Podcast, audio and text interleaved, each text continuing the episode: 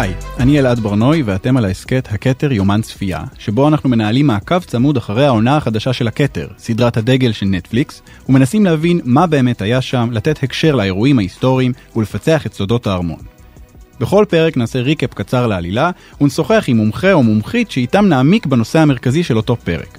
היום נדון עם העיתונאי אורן הארי באחת השאלות הכי קשות שקשורות לבית המלוכה. האם הדם של משפחת ווינזור טהור? It's all a family disease, isn't it? When they, they tell you you can't marry, when they strip away your official role, when they side with your husband as your marriage falls apart. And now this, this final insult. That every diminishment, every rotten misfortune is written, written in my blood. בפרק 7 אנחנו מגיעים לינואר 85, שבו הנסיכה מרגרט, מעשנת כבדה, על פי הערכות היא ישנה שלוש קופסאות ביום, עוברת ניתוח להסרת חלק מריאתה. אבל יותר מאשר מצבה הגופני, הפרק מציף את מצבה הנפשי של מרגרט. בהמשך לעונה השלישית, מרגרט עדיין סובלת מקשיים נפשיים והולכת לטיפול. ושם, כשהמטפלת מציעה שאולי מדובר בבעיה גנטית, מרגרט מגלה שיש לה שתי בנות דודות שלא ידעה עליהן. נריסה בוז ליון בת 66 וקטרין בוז ליון בת 59 הן שתי אחיות שסובלות ממוגבלויות פיזיות ושכליות ומאושפזות במוסד בשם Royal Earlswood Hospital. כשמרגרט המזועזעת מספרת על זה לאחותה, המלכה אליזבת, היא אומרת לה, כן, מסכנות, מתו. השתיים בודקות ומגלות שעל פי הרישומים שתיהן מתות. Narissa, deceased 1940. Catherine, deceased 1961. There it is in black and white. Both died long ago. אלא ששתיהן חיות. מדובר באמת באחד הסיפורים העצובים והמרתיחים שנקשרו בארמון המלוכה. שנה לאחר הגילוי, ב-1986, ניריסה מתה. על פי סרט דוקומנטרי שנעשה על נריסה וקטרין, אף אחד מבני המשפחה לא בא ללוויה, ואפילו לא כתבו שם על הקבר שלה, לא עד שהסיפור יצא לאור ב-87. כשהסיפור נחשף, הוא עורר שערורייה ציבורית גדולה, ורבים האמינו שהיה מדובר בניסיון הסתרה של הארמון. מצד משפחת המלוכה כמובן נמסרו הכחשות נמרצות ואמרו שמדובר בטעויות ברישום. קטרין מתה ב-2014. בפרק מרגרט מתיחה באימה, המלכה האם אליזבת, את האופן שבו המשפחה מפנה גב לכל מישהו אחר.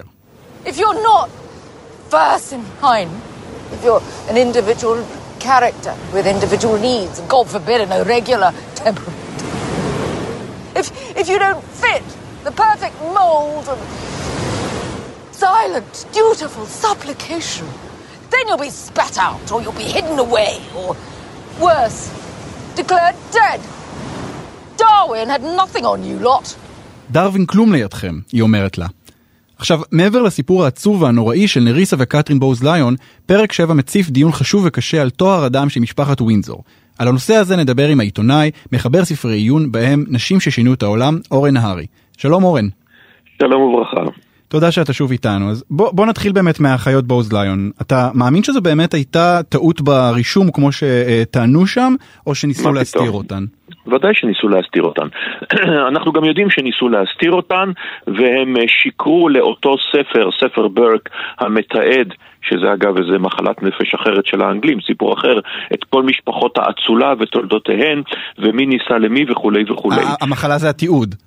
אה, המחלה במקרה הזה זה התיעוד האובססיבי של כל האצולה הזוטרה והעליונה, אבל במקרה הזה גם אנחנו מדברים פה על המחלות. עכשיו, חשוב להבין אה, שבאותה עת מחלות נפש, מה שנקרא פיגור שכלי, אה, כל הנושא הזה הוסתר.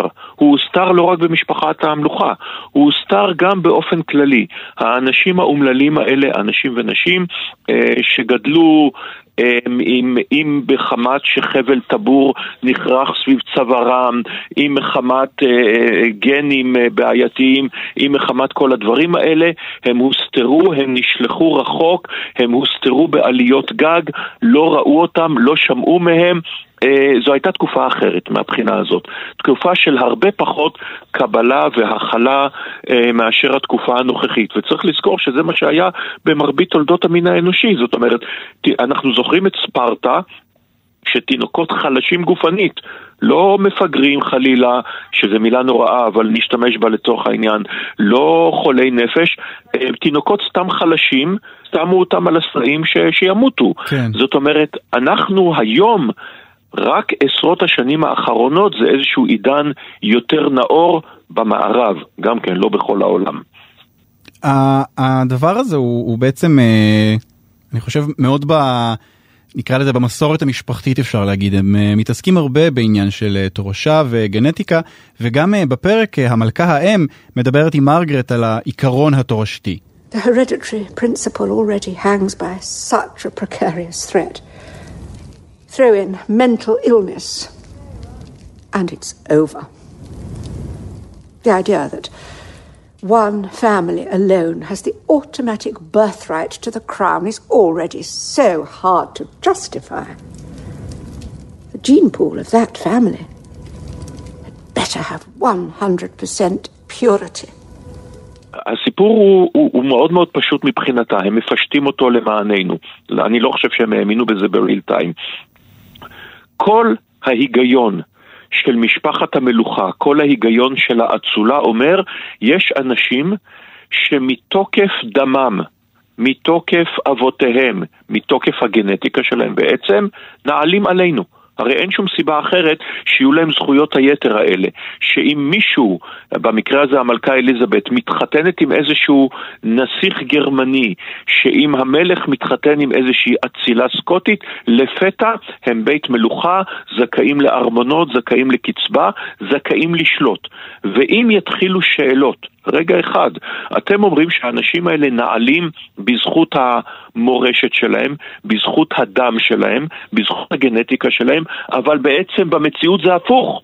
בגלל שהם התחתנו כל כך הרבה זה עם זה, הגנטיקה שלהם דפוקה לחלוטין, אז רגע אחד, אז בואו נהיה לרפובליקה, נבחר את האנשים שאמורים לשלוט בנו אה, ולא ניתן את, ה, אה, את זכויות היתר האלה למלכים ולאצילים. היא מחדדת את הטיעון הזה, וצריך לזכור שבתי המלוכה האלה אכן התחתנו זה עם זה, והיו להם שורה של מחלות תורשתיות איומות ונוראות. נלך רגע אל בית הבסבורג, הבית ש... אה, היה מפורסם בכך שהם מתחתנים כדי להגדיל את נחלותיהם. היה להם שורה של מחלות קשות מאוד, של קיסרים שהיו חולי נפש, אה, ומלכים שהיו חולי נפש, וכל מיני, אה, אם, נלך לציורים, אנחנו רואים שיש להם עיוותים בפנים. לסת הבסבורגית, יש מושג כזה. נלך למושג של הדם הכחול, מחלת ההמופיליה, מחלת האצילים, ששוב, זה מחלה תורשתית אצל בתי המלוכה שהתחתנו זה עם זה. המלכה ויקטוריה, שהרי אליזבת היא צאצאית ישירה שלה, כן. למלכה ויקטוריה היו 41 נכדים שכל אחד מהם שליט על מדינה אחרת. וואו. זה בלתי נתפס. הרי הם היו בני דודים. כל מי שנלחם זה עם זה במלחמת העולם הראשונה, הצאר ניקולאי, בעצם אשתו, המלך ג'ורג' החמישי ווילהלם, הקייזר הגרמני, הם בני דודים מדרגה ראשונה. צאצאים של ויקטוריה. זאת אומרת, הדברים האלה הם דברים באמת באמת לא נתפסים בעידן שנגמר מעשית במלחמת העולם הראשונה, וקצת נשאר בכמה מקומות, בראש ובראשונה בריטניה. אז זהו, אז בדיוק על זה אני רוצה לדבר איתך, כי, כי באמת אה, הזכרת את מלחמת העולם הראשונה, אחרי מלחמת העולם השנייה אני חושב שהמונחים האלה כבר של אה, הסכנות של תורת הגזע הן כבר ידועות לציבור, אה, מונחים כמו אוגניקה כבר, אה, כבר יש בהם אה, אה, ביקורת ציבורית, אה, הערכים האלה של המאה ה-15, 16, 17, 18, הם, הם אמורים כבר להיעלם. ואתה מקודם אמרת שהם, לא, אתה לא חושב שהם באמת האמינו בזמן אמת ש, שיש להם אה, אה, דם טוב יותר, אז, אז איך הם מצדיקים את, ה, את הדבר הזה? הם מדברים לא רק על הדם. קודם כל, בעניין האהוגניקה, צריך לזכור, אה, האהוגניקה הייתה איומה ונוראה, אבל הכוונה שלה במקור הייתה כוונה טובה. כולנו רוצים לשפר את המין האנושי. כולנו רוצים שיהיו לנו ילדים חכמים ונבונים וטובים יותר, אז אנחנו נותנים להם שיעורים פרטיים ומלמדים אותם אנגלית ומשמיעים להם מוצרט, והשד יודע. אהוגניקה לקחה את זה צעד אחד קדימה ואמרה, רגע, בואו נבדוק איך אנחנו משפרים את הטובים שבנו, עד כאן נניח זה בסדר, אבל ברגע שהם התחילו לומר, רגע, איך אנחנו נפטרים מהגרועים שבנינו, כן. פה מתחילה הבעיה. בהתחלה התחילו בזה שבואו ניקח את הילדים מאלה שלא יכולים לטפל בהם, את התינוקות, מהעמים הילידים. מהאסקימואים, מהמאורים, מהאבוריג'ינים, ויש טענה שגם בישראל התימנים כמובן, כן. וניתן אותם לאלה שיכולים לטפל בהם טוב יותר, להשביח אותם, להוציא אותם מתוך התנאים שלהם. ובהמשך כמובן זה היה בואו נעקר את אלה שלא ראויים להתרבות, ואחר כך בואו נשמיד אותם. וצריך לזכור שאהוגניקה נשארה במדינות מתקדמות כמו קנדה, אוסטרליה, שוודיה, אל שנות ה-70, 30 שנה אחרי היטלר. אבל לחזור רגע לענייננו, בריטניה, מה שהיא אומרת, יש פה שילוב של, אה, הם לא מתמקדים בדם, בכל זאת. יש פה בעיה אמיתית, מה גם שצריך לזכור שבית המלוכה האנגלי הנוכחי זה לא צאצאים של ויליאם הכובש ולא צאצאים של ריצ'רד לב הארי ולא של הנרי השמיני, זה בית מלוכה גרמני נכון. שהובא מגרמניה. בטנברג, שנהפכו למאונט בטן. אז הם באים ואומרים, אוקיי, אנחנו המסורת. אנחנו מייצגים את המשהו העמוק בתרבות האנגלית. אנחנו, כשאנחנו מדברים אליכם, כשמדברת אליזבת השנייה, העם זוכר מספרי בית הספר את אליזבת הראשונה. העם זוכר את שייקספיר, העם זוכר את המלחמות נגד נפוליאון, ואת כל הדברים האלה. אז הם מדברים בשם מסורת ובשם משהו עמוק המבטא את האנגליות. לא הדם, לא הדם לבדו. ואנחנו רואים את השינוי הזה שהם מדברים בשם החובה. אנחנו מלכי אנגליה שעמדנו בראשכם ויצאנו למלחמות ומילאנו את חובתנו. אליזבת מדגישה את זה שהיא הייתה נהגת אמבולנס בבליץ. כן. שאבא שלה לא עזב את לונדון בזמן ההפצצות, שהילדים שלה התגייסו לצבא והיו טייסים ב-RAF. זה חשוב מאוד. ברגע שהם יהיו אך ורק והיו מקרים כאלה, נסיכים הוללים, באותו רגע אין יותר לגיטימציה. אני אבוא ואטען שגם היום הלגיטימציה די פחותה, אבל מצד שני זה בעיה של האנגלים ולא שלנו. כן, אז, אז באמת אני, אני רוצה לשאול אותך, אה, דיברנו, אה, דיברנו פה בפרק הקודם על אה, דעת הקהל על משפחת המלוכה. איך, איך הדבר הזה, החדשות האלה שצצות, הסיפורים האלה על, אתה יודע מה, אפילו בלי, בלי הסיפורים, עצם זה ש... עצם העיקרון של אה, טוהר הגזע, של הדם הכחול, של העליונות הזאת, איך הדבר הזה לא גומר אותם? הוא לא גומר אותם כי א', כולם יודעים שהיו אנשים מאוד מאוד בעייתיים בבית המלוכה. אתה יודע מה? מבחינת האנגלים המוזרות הזאת של האצולה זה חלק מזכויות היתר שלהם. לאצילים mm. מותר להיות אחרים. מותר להם, אתה יודע מה? יש דברים שאתה אומר איך לעזאזל האנגלים. עם שבאמת יש בו חיבה עמוקה לבעלי חיים.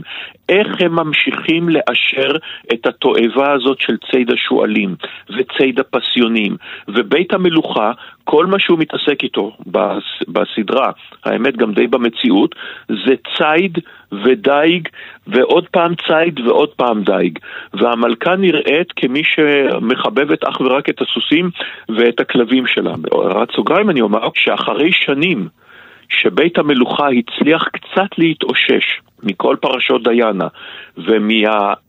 ומההזדהות האדירה של העם עם דיאנה ולא עם צ'ארלס. כן. אחרי שהם כבר קצת מתחילים לחזור לעצמם, אז בתקופה האחרונה עוד פעם, יש להם את פרשות הארי ומייגן, יש להם את הנסיך אנדרו המעורב עם ג'פרי אפסטיין, שזה סיפור מאוד מאוד גדול, והסדרה הזאת הכתר.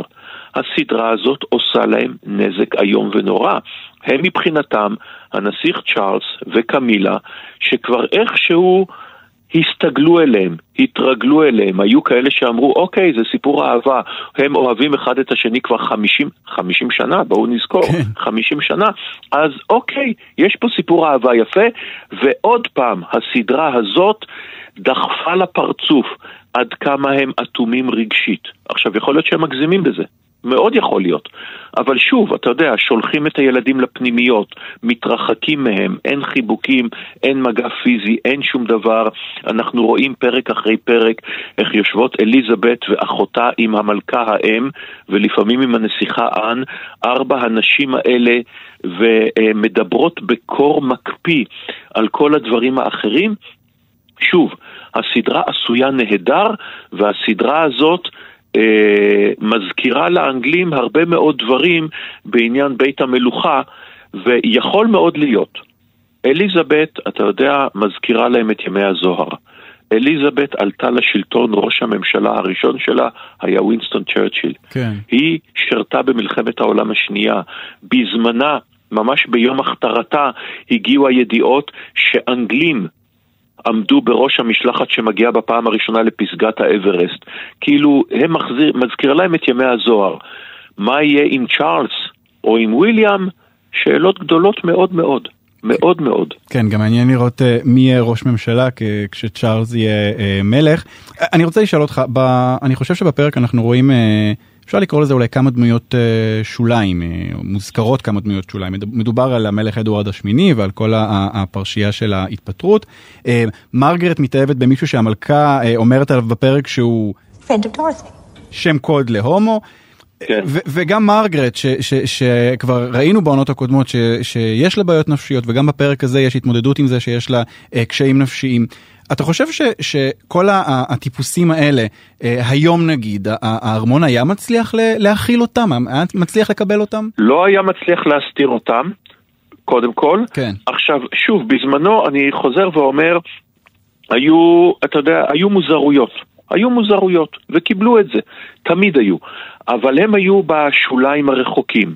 עכשיו השאלה מה קורה כאשר זה בלב ליבו של בית המלוכה. פעם, היה אפשר להסתיר את זה. המלך ג'ורג' השלישי, יש לו את מחלת הפורפיריה, שלכל צורך פרקטי הוא מתנהג כמו חולה נפש. שזה אחת הסיבות למשברים שגרמו למלחמת העצמאות האמריקנית. היו גם מלכים אחרים סופר בעייתיים. היום אנחנו בתקופה אחרת. מה יעשה בית המלוכה אם יתברר שנולדת אה, חלילה אני יודע מה, תינוק או תינוקת עם, עם תסמונת דאון, אני מאמין שהיום הדבר הראשון שהם יעשו זה לקחת יועץ תקשורת ולהגיד אוקיי, איך ממנפים את זה לטובתנו. Mm. ואז הם יבואו ויאמרו, הנה, הטרגדיה פוגעת גם בנו, גם אנחנו, בני אדם רגילים כמוכם, הם לא.